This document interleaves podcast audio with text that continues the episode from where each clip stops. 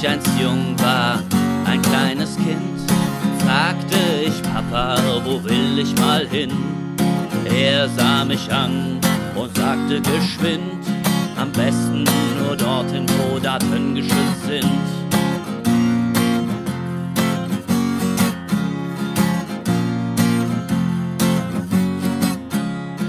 Ich wollte studieren und fragte Mama, wer wird Mater?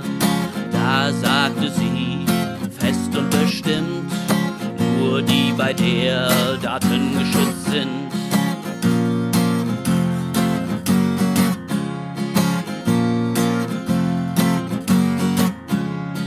Die Welt ist groß, ich schlägt hier und dahin, immer auf dem Weg, bis ich was Schönes find. Bin ich einmal da, frag ich schon wieder wohin.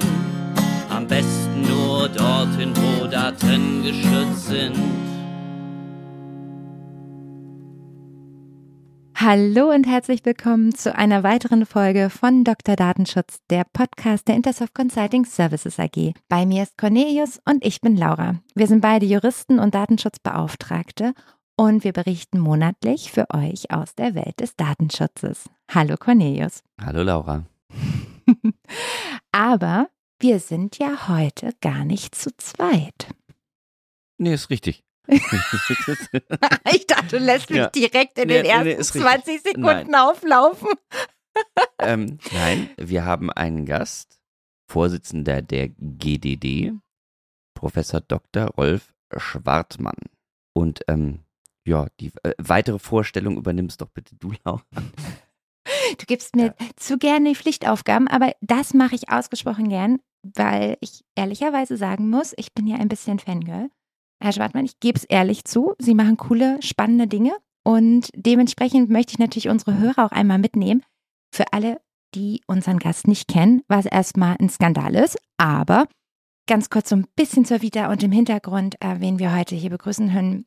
Herr Professor Schwartmann ist seit 2004 Professor an der Technischen Hochschule Köln für öffentliches und internationales Wirtschaftsrecht. Er ist auch Leiter der Kölner Forschungsstelle für Medienrecht seit 2006 und eben, wie Cornelius schon eben sagte, seit 2012 Vorsitzender der Gesellschaft für Datenschutz und Datensicherheit, beziehungsweise kurz GDD. Und ich hoffe ehrlicherweise, dass alle Hörer und Hörerinnen die GDD kennen, aber für alle, die es wirklich jetzt heute das erste Mal hören, dann wird es natürlich höchste Zeit.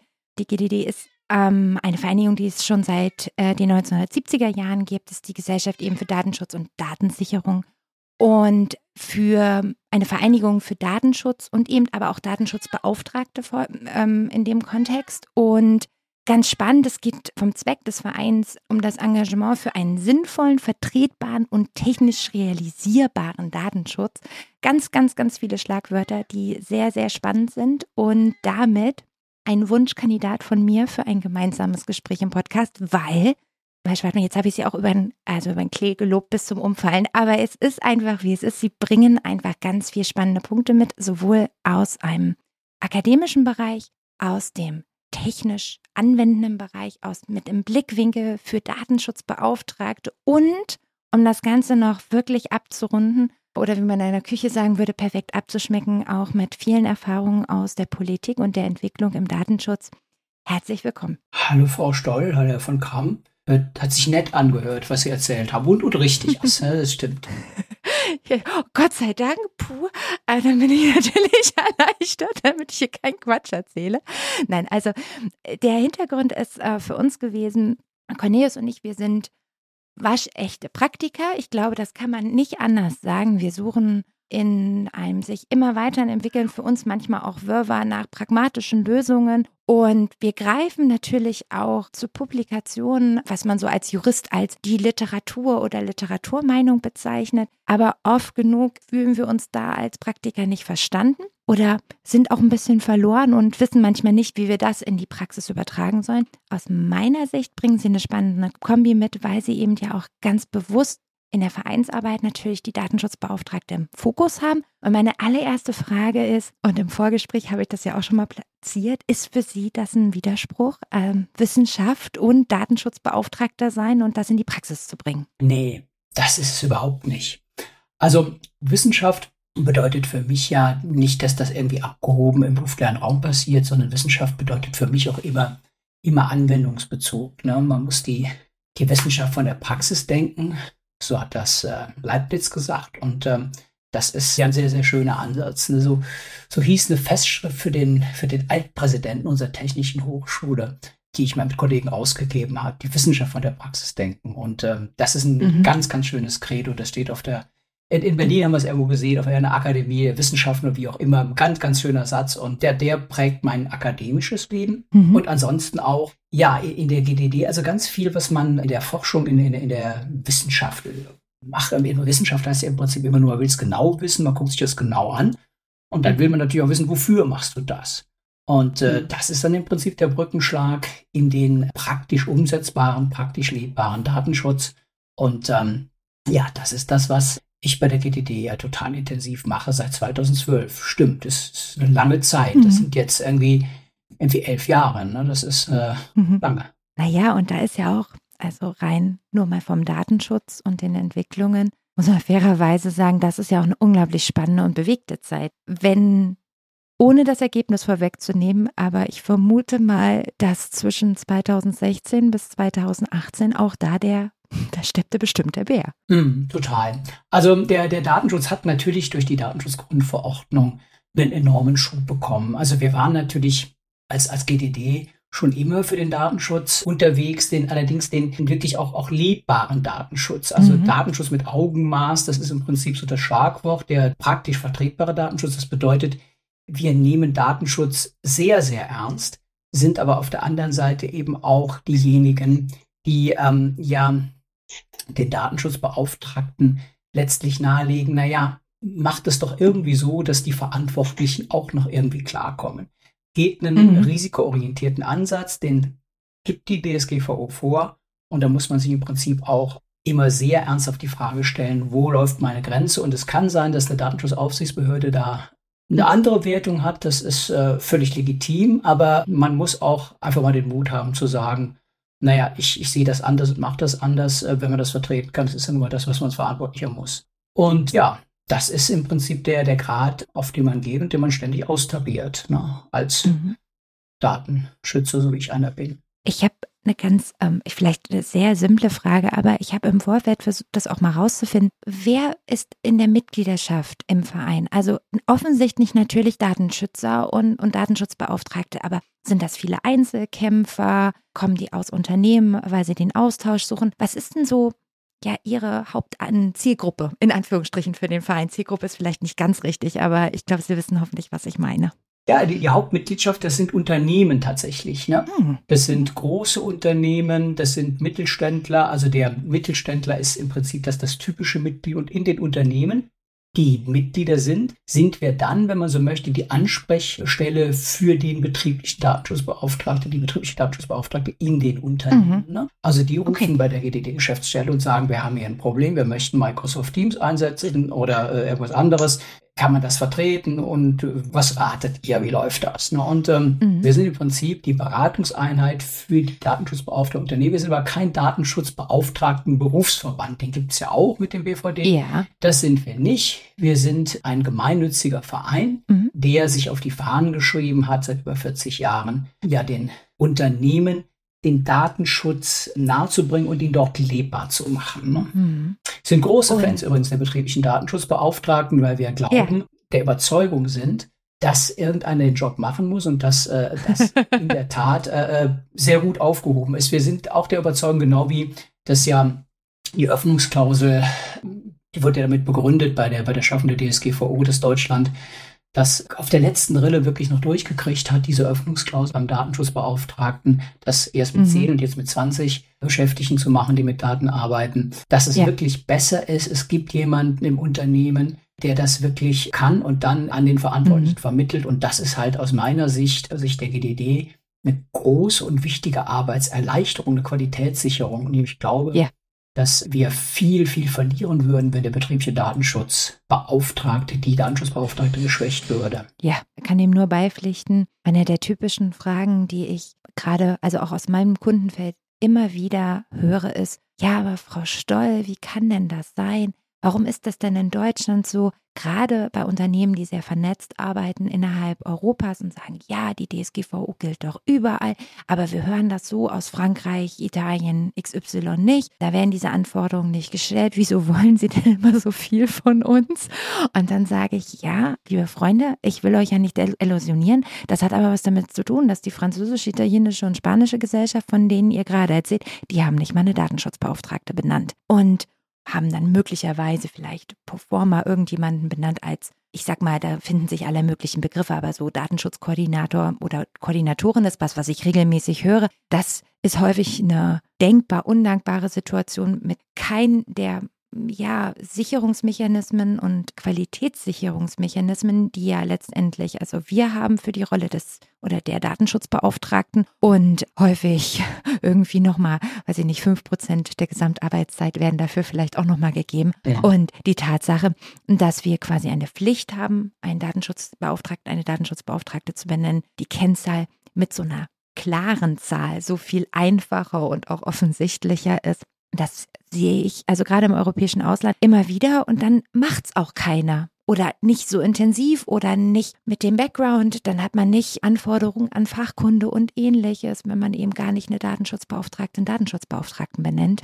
Und auch nicht die, naja, die Mechanismen, die ja auch die Position stärken und die Unabhängigkeit stärken zum Beispiel. Und das, äh, dem kann ich nur beipflichten und das führt auch dazu, dass das auch eine gemeinsame Datenschutzgrundverordnung in Europa zu sehr unterschiedlichen Ergebnissen führen kann. Mal abgesehen davon, dass da natürlich auch noch andere Gründe mit einfließen. Aber ja, da spielt das Selbstverständnis der Aufsichtsbehörden in Deutschland und die besondere Struktur, ja. die ja auch wirklich durchaus komplex und auch kompliziert ist, eine Rolle. Mhm. Ich, ich würde allem beipflichten, was Sie gesagt haben. Was man aber auch noch sagen kann, ist natürlich, dass auch ja, der Datenschutzbeauftragte natürlich auch eine gewisse Souveränität an den Tag legt, um Unternehmen auch zu sagen, na gut, das können wir jetzt vielleicht schon machen. Also das nehmen wir mal auf mhm. unsere Kappe. Also dafür würde ich eben auch werben, dass man das ja wirklich auch selbstbewusst macht und sagt, also das setzen wir jetzt einfach mal durch. Da mag es vielleicht ja. äh, von der Aufsichtsbehörde eine Position geben, aber das ist halt nur eine mhm. Behördenmeinung und diese Behördenmeinung, die kommt von einer unabhängigen Behörde, aber die unabhängige Behörde, die ist eben einfach auch,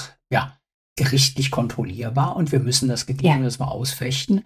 Und diese Angst vor Bußgeldern ist halt rechtsstaatlich auch wirklich ein bisschen schwierig. Ich muss ja auch einfach äh, die Freiheit haben, einfach mal was zu leben. Und das ist natürlich etwas, was sich so etabliert hat, dass die Sorge hm. im Bußgeld sich zu fangen eben auch wirklich ein Problem ist, wenn man wirklich guckt. Das Bußgeld 1 und 1 Kälber ist ja wirklich das Einzige, was mal auch ein bisschen über den Insiderkreis hinaus bekannt äh, geworden ist. Ansonsten werden ja viele Sachen auch ausgehandelt. Ne? Die großen Bußgelder ja. Äh, in Niedersachsen denke, Videoüberwachung oder jetzt hier Baden-Württemberg unter Brink. Das sind ja alles, ja, wenn man so will, ausgehandelte Bußgelder oder keine Bußgelder, sondern ausgehandelte Summen, wo man immer sagt, komm, das ja. machen wir jetzt, also Vergleiche. Und insofern, glaube ich, kann der betriebliche Datenschutzbeauftragte das eben auch einfach viel besser abschmecken. Er kann besser abmessen, wie weit kann ich gehen und wo ist die Grenze und was geht auf gar keinen Fall zum Beispiel. Und an der Stelle finde ich das wirklich wichtig, eben auch sich bestimmte Freiheiten rauszunehmen, was ein Verantwortlicher, der das einfach eben mitmacht oder sowas gar nicht, gar nicht kann. Mhm. Ne? Ja, das stimmt. Koordinatoren auch wichtig.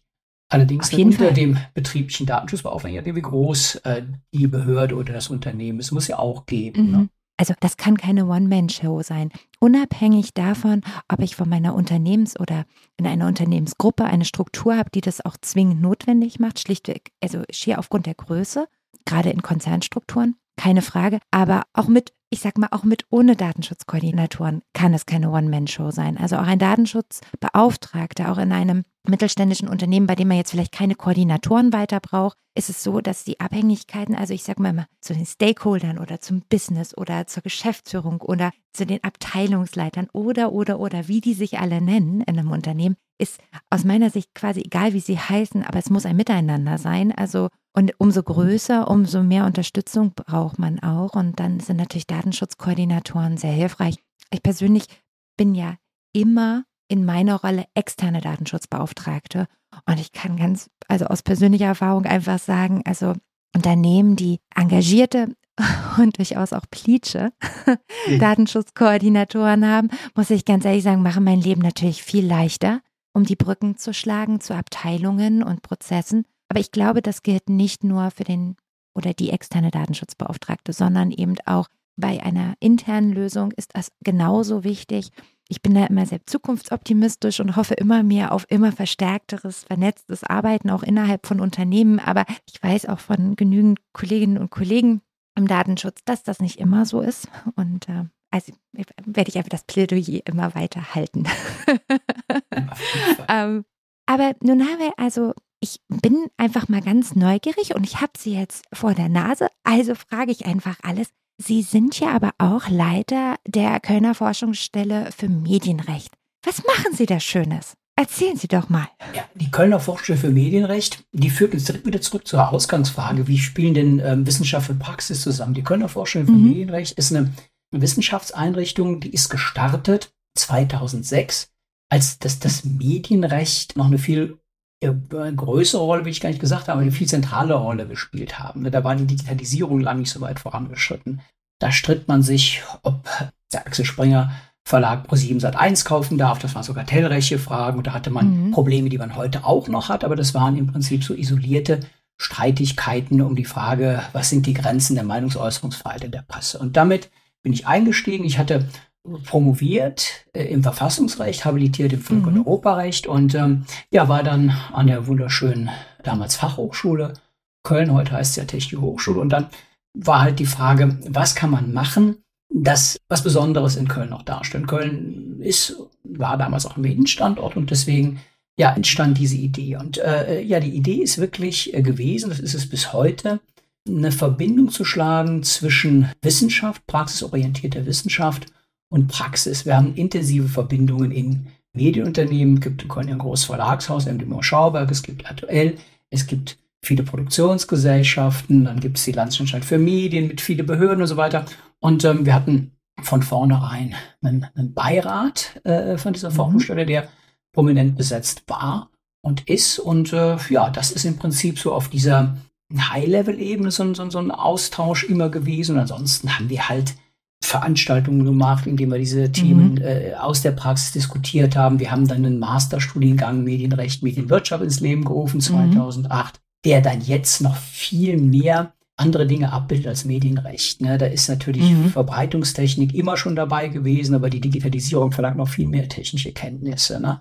Dann ist dann mhm. Zivilrecht dabei, Softwarekauf, Softwaremiete, Softwareleasing, ja. das ist das ist Werkvertragsrecht, das bilden wir ab. Ja, dann äh, ist ein Kollege, der ist im zweiten Beruf beim Game Justiziar. Ja, deswegen ist der Spielebereich intensiv dazugekommen. Also und ähm, ja, durch mich und meine intensivere Befassung mit dem Datenschutzrecht, die natürlich für andere auch relevant wurde, ist das auch ein ganz, ganz wichtiges äh, Standbein geworden. Und es kommen ganz, ganz viele Impulse für ja das, was ich als als GDD-Chef mache aus meiner praktischen Tätigkeit und umgekehrt. Also ich kriege ja mit, äh, was, was passiert mhm. in der Welt draußen des betrieblichen Datenschutzes. Ja, und das ist ja auch das, was dann die Studierenden, wenn die hinterher arbeiten, auch machen müssen. Und ja. es geht das ständig hin und her. Also das ist also wunderschön zu wissen, warum man äh, forscht. Äh, äh das, das, das frage ich mich jeden Tag. Und äh, dann binde ich mich auch immer darauf zu, zurück. Und auf der anderen Seite, die GDD hat einen Geschäftsführer, das ist Herr Jaspers, äh, enge Zusammenarbeit. Und wenn ich dann irgendwas Wissenschaftliches habe, das, was, was, was wollte ich damit? Also das, das, sag mal, was, was, was haben so Mitglieder davon? Äh, erzähl mal, äh, wieso, wieso machst du das? Ne? Ja, und dann würde ich jetzt ständig äh, durch die wissenschaftliche, äh, die Piekserei äh, interessiert mich, dann sagt Jaspers immer, ja, was hat das denn mit unseren Mitgliedern zu tun? Und so kommt man immer weiter und am Ende des Tages ist das wirklich, ein, also das ist die Frage auch so schön gewesen, was, äh, warum, was, das ist eine, würde sagen, eine zentrale Aufgabe, die ich in meinem Tätigsein immer gesehen habe, Wissenschaft und mhm. Praxis zu verbinden, sodass das einander nutzt und dass das nicht abgehoben ist.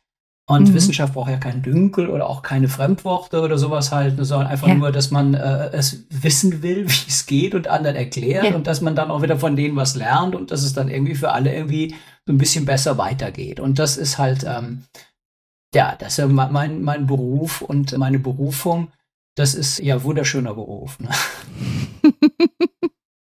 Ich versuche ja eher die Leute ähm, zu begeistern, in die Datenschutzberatung zu kommen, aber ich glaube, sie wärmen mir die heute ab. Aber das ist nicht schlimm. Ja, der, der, der, so, so, so viele Jobs gibt es da leider nicht. Ne? Und das ist auch, man wird auch nicht im Anzeigeverfahren so Prof. Ne? Das äh, ist dann schon, man muss schon, nicht muss so, schon ne? ziemlich, ja. ziemlich äh, sich dahin arbeiten, aber man mhm. muss es auch wollen und, und lieben, ansonsten ist es blöd. Aber wenn man es tut, dann ist es der ja, ist ein Beruf, der einem unglaubliche Freiheiten äh, verschafft und, und der aber auf der anderen Seite auch mit, mit sehr viel Engagement ja nur lebt. Ne? Denn weißes Blatt mhm. Papier, mehr habe ich ja von morgens bis abends nicht. Ne? Wenn ich mal mhm. von den beschriebenen Blättern Papier absehe, mit, denen, mit deren Hilfe ich weiße Blätter fülle. Ne? Also es ist ja, ist ja mit sich allein immer, ne? so als Wissenschaftler. Ne? Mhm. Und das kann auch nicht jeder. Also insofern weiß ich gar nicht, ob das so erstrebenswert ist für alle. Können ja, können ja auch nicht alle machen. Dann hätten wir ja sonst nee. niemanden, hätten wir sonst niemanden mehr.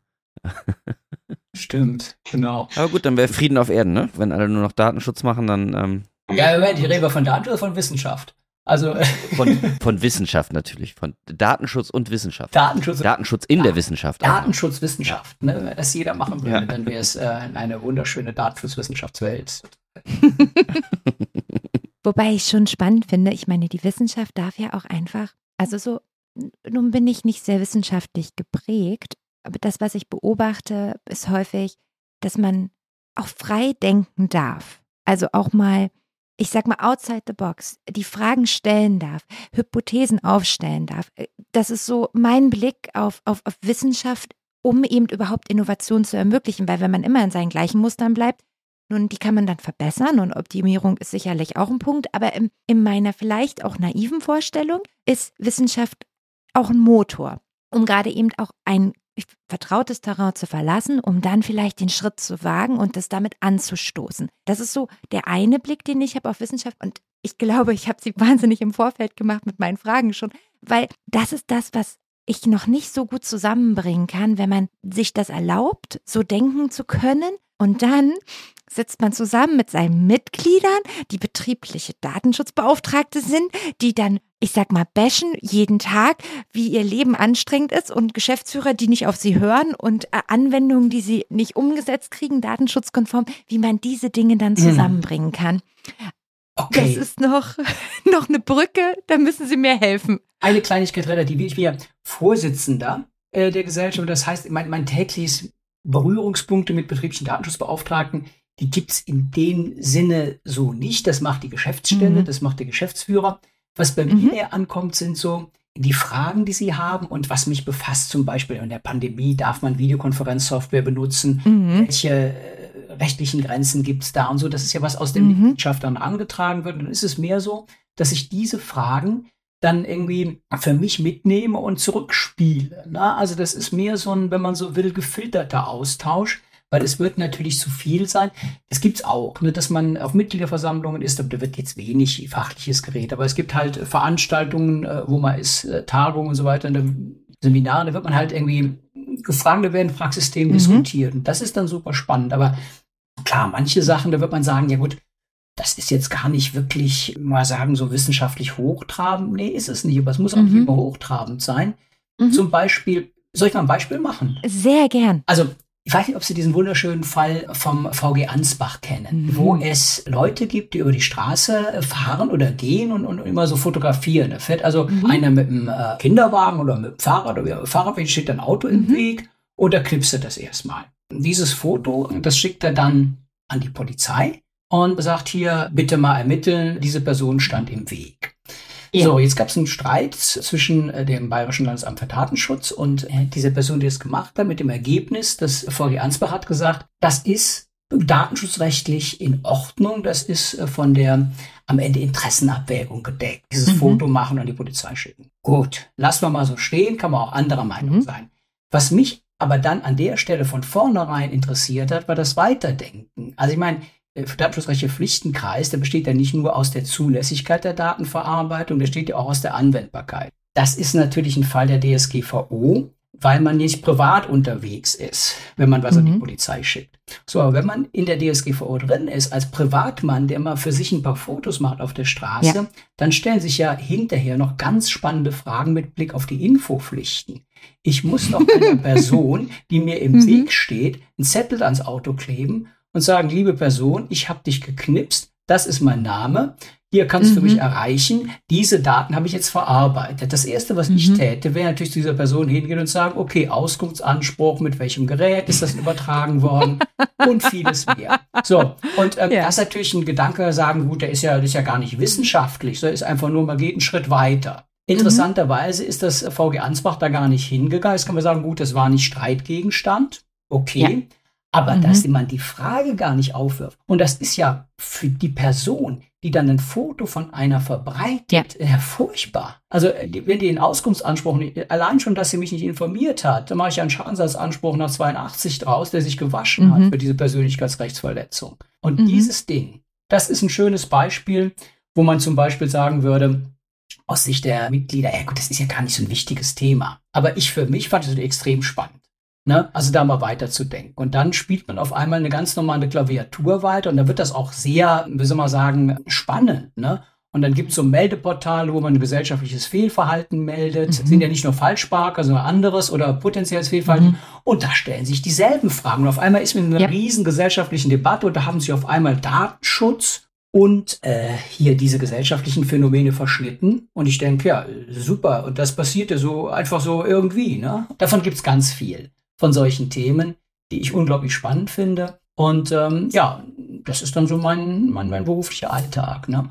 Schön. Laura, wir hatten den Fall auch mal bei uns gesprochen, mhm. den, den VG Ansbach. Wir haben uns da auch ja. gewundert, wie denn wohl die technischen organisatorischen Maßnahmen bei der Privatperson so sind.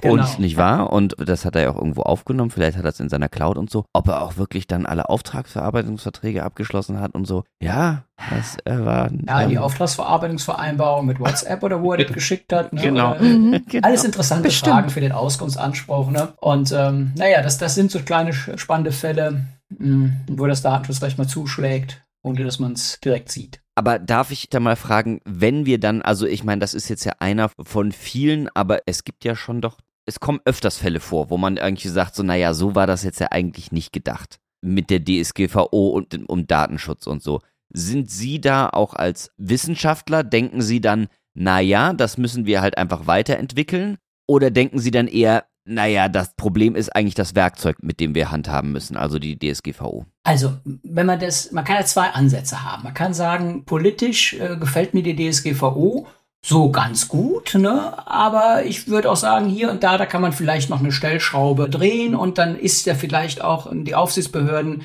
ein bisschen besser geleitet und auch der Europäische Gerichtshof, der tappt nicht so im Dunkeln. Okay, aber das, das ist halt die Frage, ob das geht. Aber die andere, für mich viel spannendere Frage ist ja in der täglichen Arbeit, wie kann ich mit der DSGVO arbeiten? So, und da bin ich ein großer Verfechter derjenigen, die sagen, naja, die DSGVO, so war sie nicht gedacht. Das stimmt, in vielen Fällen kann man das sagen. Aber man muss ja auch mal reingucken, wie ist sie geschrieben, wie ist sie formuliert. Ich, auch wieder ein Beispiel. Es gilt der Grundsatz der Datenminimierung. Das ist äh, der Klammerzusatz im 5. Und wenn man dann aber liest, was damit gemeint ist, da steht da, man darf die äh, Daten verarbeiten zu Zwecken, die unbedingt erforderlich für äh, das, was man macht. Das hat ja mit mhm. Datenminimierung mhm. nicht was zu tun. Wenn einer vertraglich eine Facebook-Kampagne bucht, dann geht es ja bei mhm. der Frage, ob diese äh, Informationen, die er da verbreitet, nicht darum, ob das unter Datenminimierungsgesichtspunkten funktioniert, sondern da verlangt die DSGVO, der Vertrag, den ich schließe mit demjenigen, die Werbekampagne, bei dem ich sie buche, Datenmaximierung. So, da sieht man schon, dass die DSGVO das natürlich können muss und auch kann. So, und nur weil natürlich irgendwie das Gefühlte immer so ist, nein, nein, möglichst wenig Daten, möglichst wenig Daten, das kommt drauf an. Es kommt wirklich drauf an. Da ist aus meiner Betrachtung raus Artikel 6 DSGVO wesentlich mehr freier zu benutzen, als das Datenschutzaufsichtsbehörden vielleicht auch manchmal zulassen oder auch, klar, beim EuGH hängt man, aber da ist ja viel auch gar nicht durchentschieden. Und an der Stelle würde ich immer dafür plädieren, das ist auch das, was man versucht, den Mitgliedern der GDD zu sagen, naja, dann traut euch doch mal, da sagen, ja, Datenschutzaufsichtsbehörde, wenn man keinen Krach mitkriegen und so weiter. Ja gut, okay, ne? aber ich meine, dann geht es halt nicht weiter. Und das ist halt irgendwie, also um Ihre Frage äh, zu antworten, Herr von Kramm, ist das, das Handwerkzeug ist nicht das Problem aus meiner Sicht. Mhm. Da ist wesentlich mehr auch an Gutem drin, mit dem man wirklich sehr gut arbeiten kann. Ähm, und das würde ich erstmal ausschöpfen und das dann eben auch verfechten, dass das so richtig ist. Ne? Gut. Machen wir. Machen wir. Auf jeden Fall, auf jeden Fall. Und sie werden, wenn ich klein weiterspielen, wenn man an die, an die Datenteilungswelt sieht, die ja jetzt mhm. über uns hereinbricht. Der Data Act. Die Idee ist ja, dass die Daten ja in einem, in einem Datenökosystem in Europa verteilt werden sollen. Nutzer wollen das und die werden dann die Daten auf den Fitness-Trackern werden, an die Turnschuhhersteller und an, und an, an da soll ein riesen, riesen Kohle mit verdient werden. Das wäre jetzt der Bereich Business to Customer. Business mhm. to Business soll ja die eigentliche Kuh fliegen und da soll das dann eben einfach so gemacht werden, dass jeder seine Daten, jeder Automobilhersteller gibt die Daten dann zu dem und dem und dies und das. Ja, ob das ein Geschäftsmodell ist, habe ich noch nicht begriffen, hm. wo das ist hm. genau. Aber wenn es eins werden soll, dann hat das mit mhm. Datenminimierung nichts mehr zu tun, sondern dann müssen wir uns daran gewöhnen, dass die DSGVO genau das tun kann und muss, was ich gerade beschrieben habe, nämlich ja. Äh, das Datenteilen möglich machen, auch weit über die Datenportabilität hinaus, die wir ja am 20 schon haben. Ne? Ja, sind wir schon ganz äh, direkt in den, ich würde mal sagen, fast schon Zukunftsthemen. Aber bevor, also ich bin ja auch neugierig, welche Themen, welche heißen Themen Sie sehen. Ich mhm. möchte noch aber einmal ganz kurz noch einen Mini-Schlenker machen in dem, was Sie so alles so sonst so noch machen. Sie sind ein sehr beschäftigter Mann, ist mein Eindruck. Sie haben ja auch an verschiedenen Stellen, in verschiedenen Rollen auch politische Erfahrungen gemacht. Also sprich, Sie haben das Bundesministerium schon unterstützt. Sie sind in Beiräten und, und Expertenrunden und unterstützen eben auch, ich sag mal, politisches Schaffen oder vielleicht legislative Entwicklung. Ist, ist das nicht sehr anstrengend? Ich weiß, das ist eine doofe Frage, aber ich muss es unbedingt mal loswerden, weil ich mir vorstelle, wenn man auf der einen Seite weiß, was in der Wissenschaft gehen könnte, mit dem Praxishintergrund und den täglichen oder, oder, den, oder den Herausforderungen eben auch der Datenschützer. Und dann kommt die Politik daher und in der Hälfte der Zeit bin ich nicht sicher, ob die wissen, was das eigentlich damit will. Ich bin ganz, es, ist, es soll kein Stammtisch jetzt werden, aber ich, ich frage mich, ob das nicht unglaublich anstrengend ist, das zusammenzubringen oder ob es einfach ein Kampf ist, den man einfach führen muss, weil es sich lohnt. Ja, die Frage, ob das anstrengend ist, ist interessant. Die habe ich mir irgendwie nie gestellt.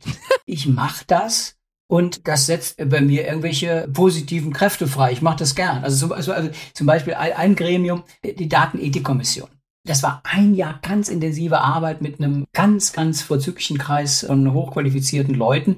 Das war mhm. ganz intensiver Austausch, ganz viel Arbeit. Ich habe mich, um ehrlich zu sein, nie gefragt, ob das anstrengend ist. Das war einfach spannend. So, mhm. und wenn ich eine Stunde auf dem Fitnessrad sitze, ist das auch anstrengend. Aber ich frage mich das dann in dem Moment irgendwie nicht, sondern es ist halt irgendwie so, so was anderes, was im Vordergrund steht. Und so ist das vielleicht auch. Und was an der Tätigkeit so interessant ist natürlich, dass sie wirklich die Möglichkeit haben, in dem Rechtsgebiet, was gerade entsteht, nehmen sie die KI-Verordnung, mhm. nehmen sie mhm. das TTDSG, was die E-Privacy-Richtlinie umsetzt bei uns in Deutschland, ja, die kann ja gestalten. Also sofort, wenn das Ding kommt, mache ich einen Kommentar zum TTDSG mit anderen. Bei der DSGVO war es genauso. Bei der KI-Verordnung wird es genauso sein. Jetzt sagen sie, oder beim Data Act auch einen Kommentar. Mhm. Mache ich direkt Data Act, Data Governance Act. Ja, zu allen Werten, die da sind, gebe ich einen Kommentar raus, mache das mit anderen. Ist das anstrengend? Total. Mhm. Aber es ist auf der anderen Seite, ich weiß nicht, haben Sie mal Gettica gesehen, den Film? Mhm. Also zwei Brüder, ne? Mhm. Dann reden die mal drüber, äh, wie das ist, wenn man ins Meer rausschwimmt. Und der eine Bruder sagt, aber du musst doch noch zurück. Und dann sagt der andere, ja, überlege ich mir aber dann, wenn ich draußen bin. Und mhm. so empfinde ich das irgendwie auch. Ne? Also für mich ist erstmal die Frage, was ist wichtig, was will ich machen, habe ich die Kraft? Habe ich.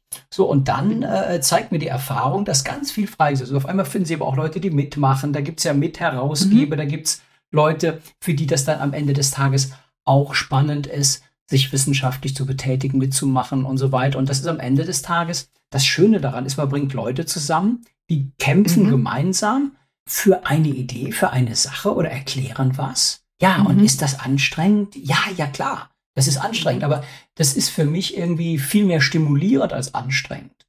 Ich will, ich, ich klinge jetzt so begeistert, ne, aber das, das bin ich irgendwie auch, weil ich weiß, sonst würde ich das irgendwie nicht machen. Ich empfinde mich als an der Stelle wirklich privilegiert. Das kann ja sagen, wieso, der macht da so einen trockenen Job und das ist ja alles überhaupt nicht verständlich. Ja, verstehe ich, aber ist jetzt für mich auch nicht wichtig, ob das einer versteht. Ne? Nur zu Hause, die müssen es irgendwie verstehen und aushalten mhm. und da muss noch genug Platz sein. Das ist manchmal ein Problem dass ich denke, wie mhm. schön ist das, dass mir damit so gut geht, aber was sagen die zu Hause dazu? Ne? Mhm. Aber das muss, ja, die Kinder sind älter und ja, äh, äh, da muss man dann halt einfach ähm, einen guten Mittelweg finden, sagen wir es mal so. Ne? Hm. Also die Anstrengung war auch ein Stück weit die Frage, ich habe es ja jetzt ganz pauschal gefragt, mein Hintergrund war ja auch, dass politische Entwicklungen ja nicht immer einer, einer typischen, auch wissenschaftlichen Logik folgen, ja. sondern politische Kräfte äh, aus verschiedenen Bereichen beeinflusst werden. Das stimmt. Und die ich sag mal, die Logik und die Schlussfolgerung und die Struktur, die man sich hier, also gerade in einem Expertenkreis erarbeiten kann und eben ja auch kluge, helle Köpfe, die zusammenkommen und hier etwas beitragen. Und ich glaube, der Hintergrund meiner Frage war so, und dann entstehen Kräfteverhältnisse in unseren äh, legislativen Entscheidungsorganen, die in andere Richtungen gehen, die völlig losgelöst auch von Empfehlungen sind. Und das ist vielleicht eher die Anstrengung, mal abgesehen von der tatsächlichen Anstrengung, an der ich keinen Zweifel hatte. Aber das empfinde also, ich auch nicht so. Man hat ja als Wissenschaftler eine dienende Funktion. Wenn ich was vorschlage, dann heißt, halte ich das für eine ganz tolle Idee. Es kann aber sein, dass das politisch gerade nicht äh, passt. Ist aber trotzdem mhm. noch eine gute Idee. Dann zieht die Karawane ein Stückchen weiter und dann habe ich wieder eine Idee und irgendwann mhm. passt vielleicht eine. Also das, das ist ein Punkt, der ist ganz, ganz berechtigt. Das frustriert mich aber in dem Sinne nicht, weil so Spiel halt so läuft. Dass ich ja. eine gute Idee habe oder irgendeiner eine gute Idee hat, heißt noch lange nicht, dass sie sich auch durchsetzt. Und dass mhm. einer eine äh, komische Idee hat, die aber gerade politisch äh, fliegt, ja, das frustriert mhm. natürlich in gewisser Weise, aber äh, nur mich, wenn ich die nicht teile. Die anderen, die sie durchsetzen, die freuen sich ja. Und insofern ist das, wenn man das nüchtern betrachtet, einfach eine Art, ja, es gehört dazu. Also, aber grundsätzlich ist es so, dass ich nicht böse bin oder auch nicht enttäuscht bin, wenn mir, ich mir irgendwas überlege und es wird dann nicht genommen. Ich freue mich über die Maßen, wenn es genommen wird. Aber mhm. darauf habe ich ja kein Anrecht.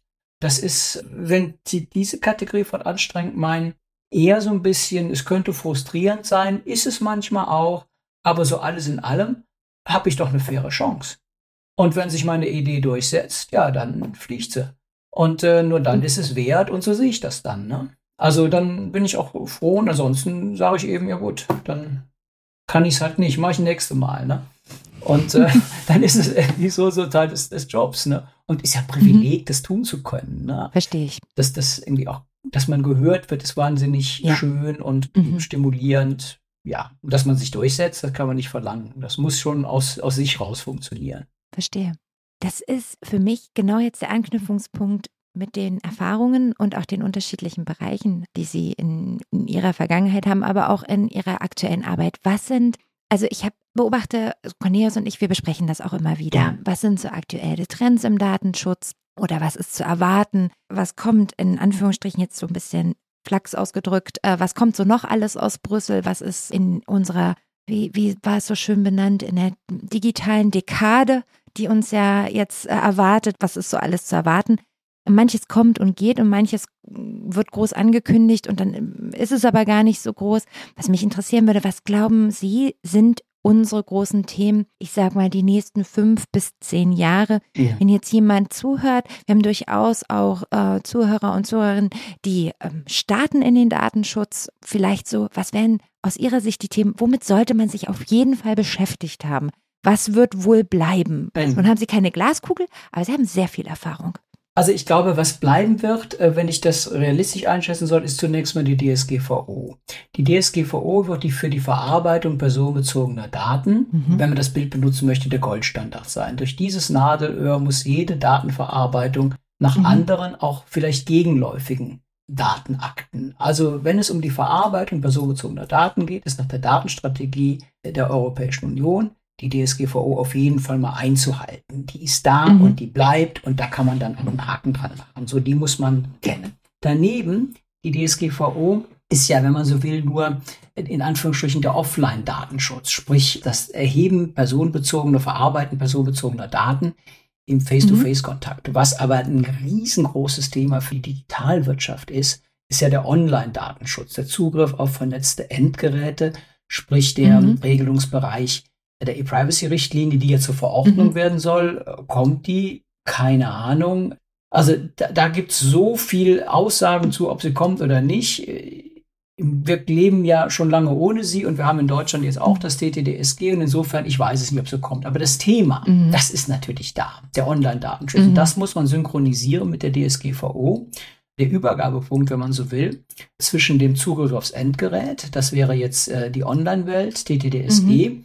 Und dann der Weiterverarbeitung der Daten, die ich übers Endgerät erhoben habe, dann als Verantwortliche. Das ist ja wieder die DSGVO. Das ist ein Riesenthema. Ich halte das auch für mhm. äh, unterbelichtet in der Wirtschaft, weil äh, Zugriff auf Endgeräte machen sie alle. Werbeverwertung und hinterher Verwertung mhm. von diesen Inhalten machen sie auch alle.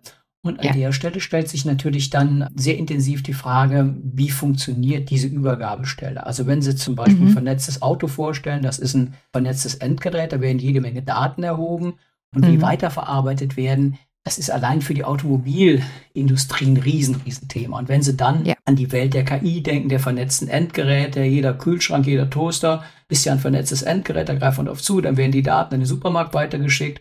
Das ist ein munteres Hin und Her zwischen mhm. äh, Privacy-Welt und, und Datenschutz, DSGVO-Welt.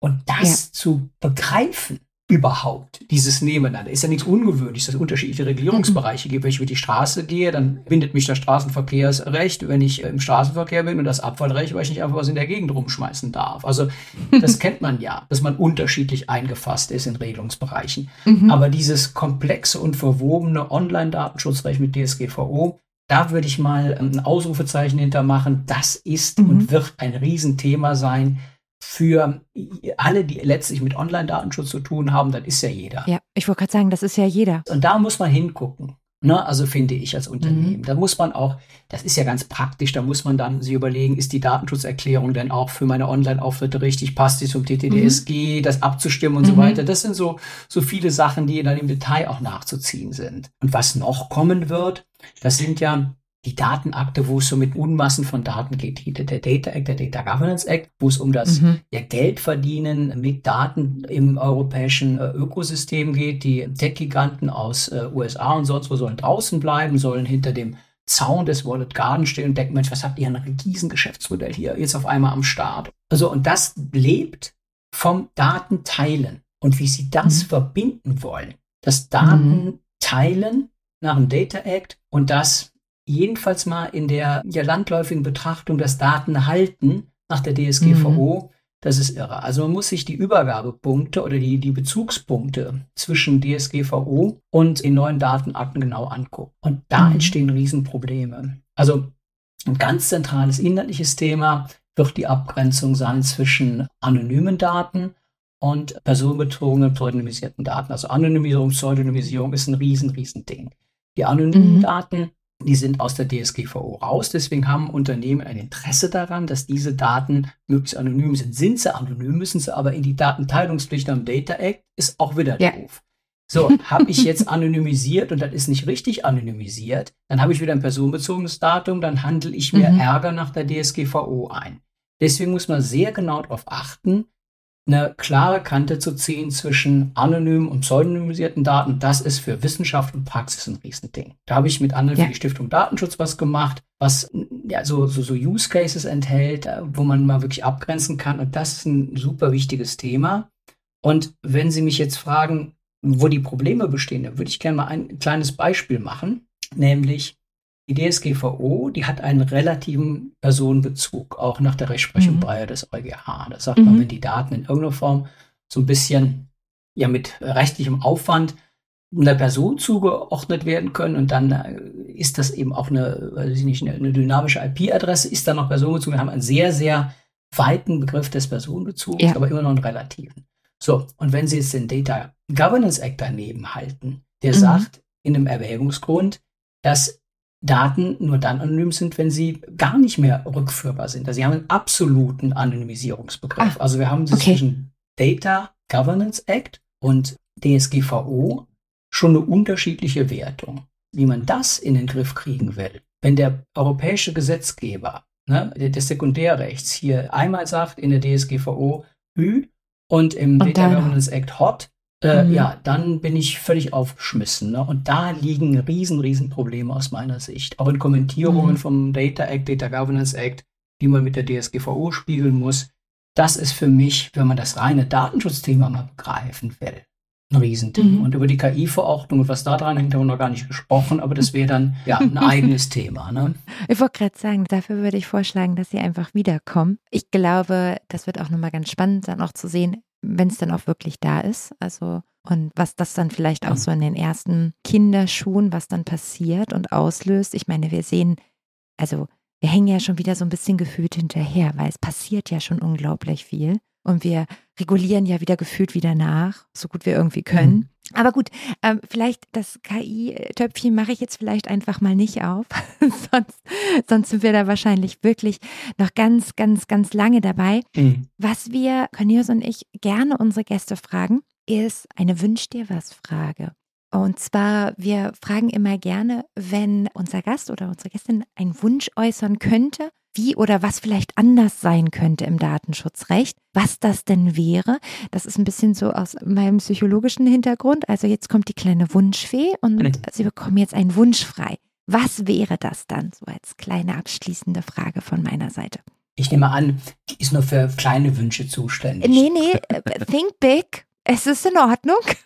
ah, ich, will, ich will die Fee nicht überfordern. Was ich mir wünschen würde, wäre, dass man mh, hm, in der Auslegung des Datenschutzrechts den risikoorientierten Ansatz etwas mh, hm, ja fairer, praxisnäher mhm. ausleben könnte. Warum wünscht man sich das?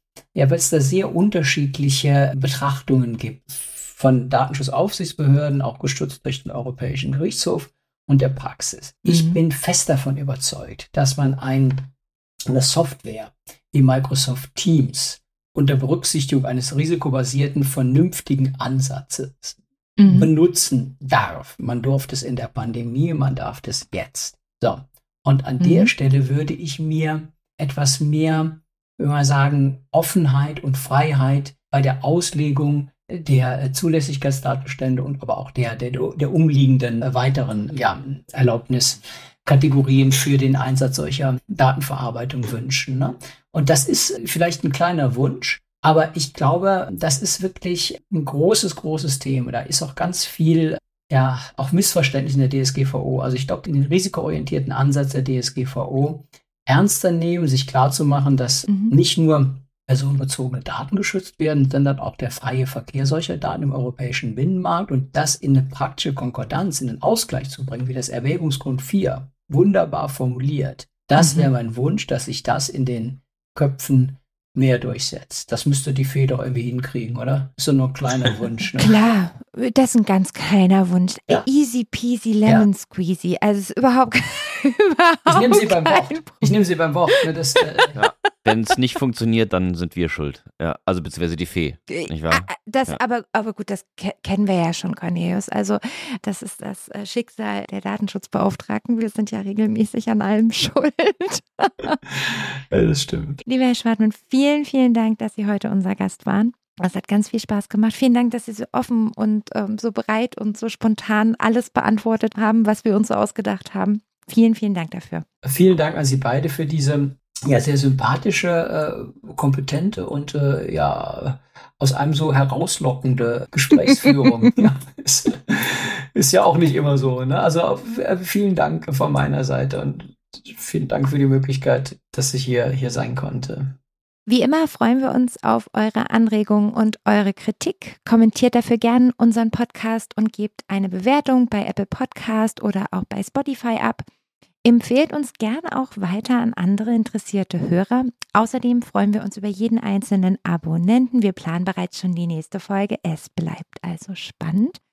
Ansonsten findet ihr detaillierte Infos zum Datenschutz auf unserem Blog unter www.dr-datenschutz.de.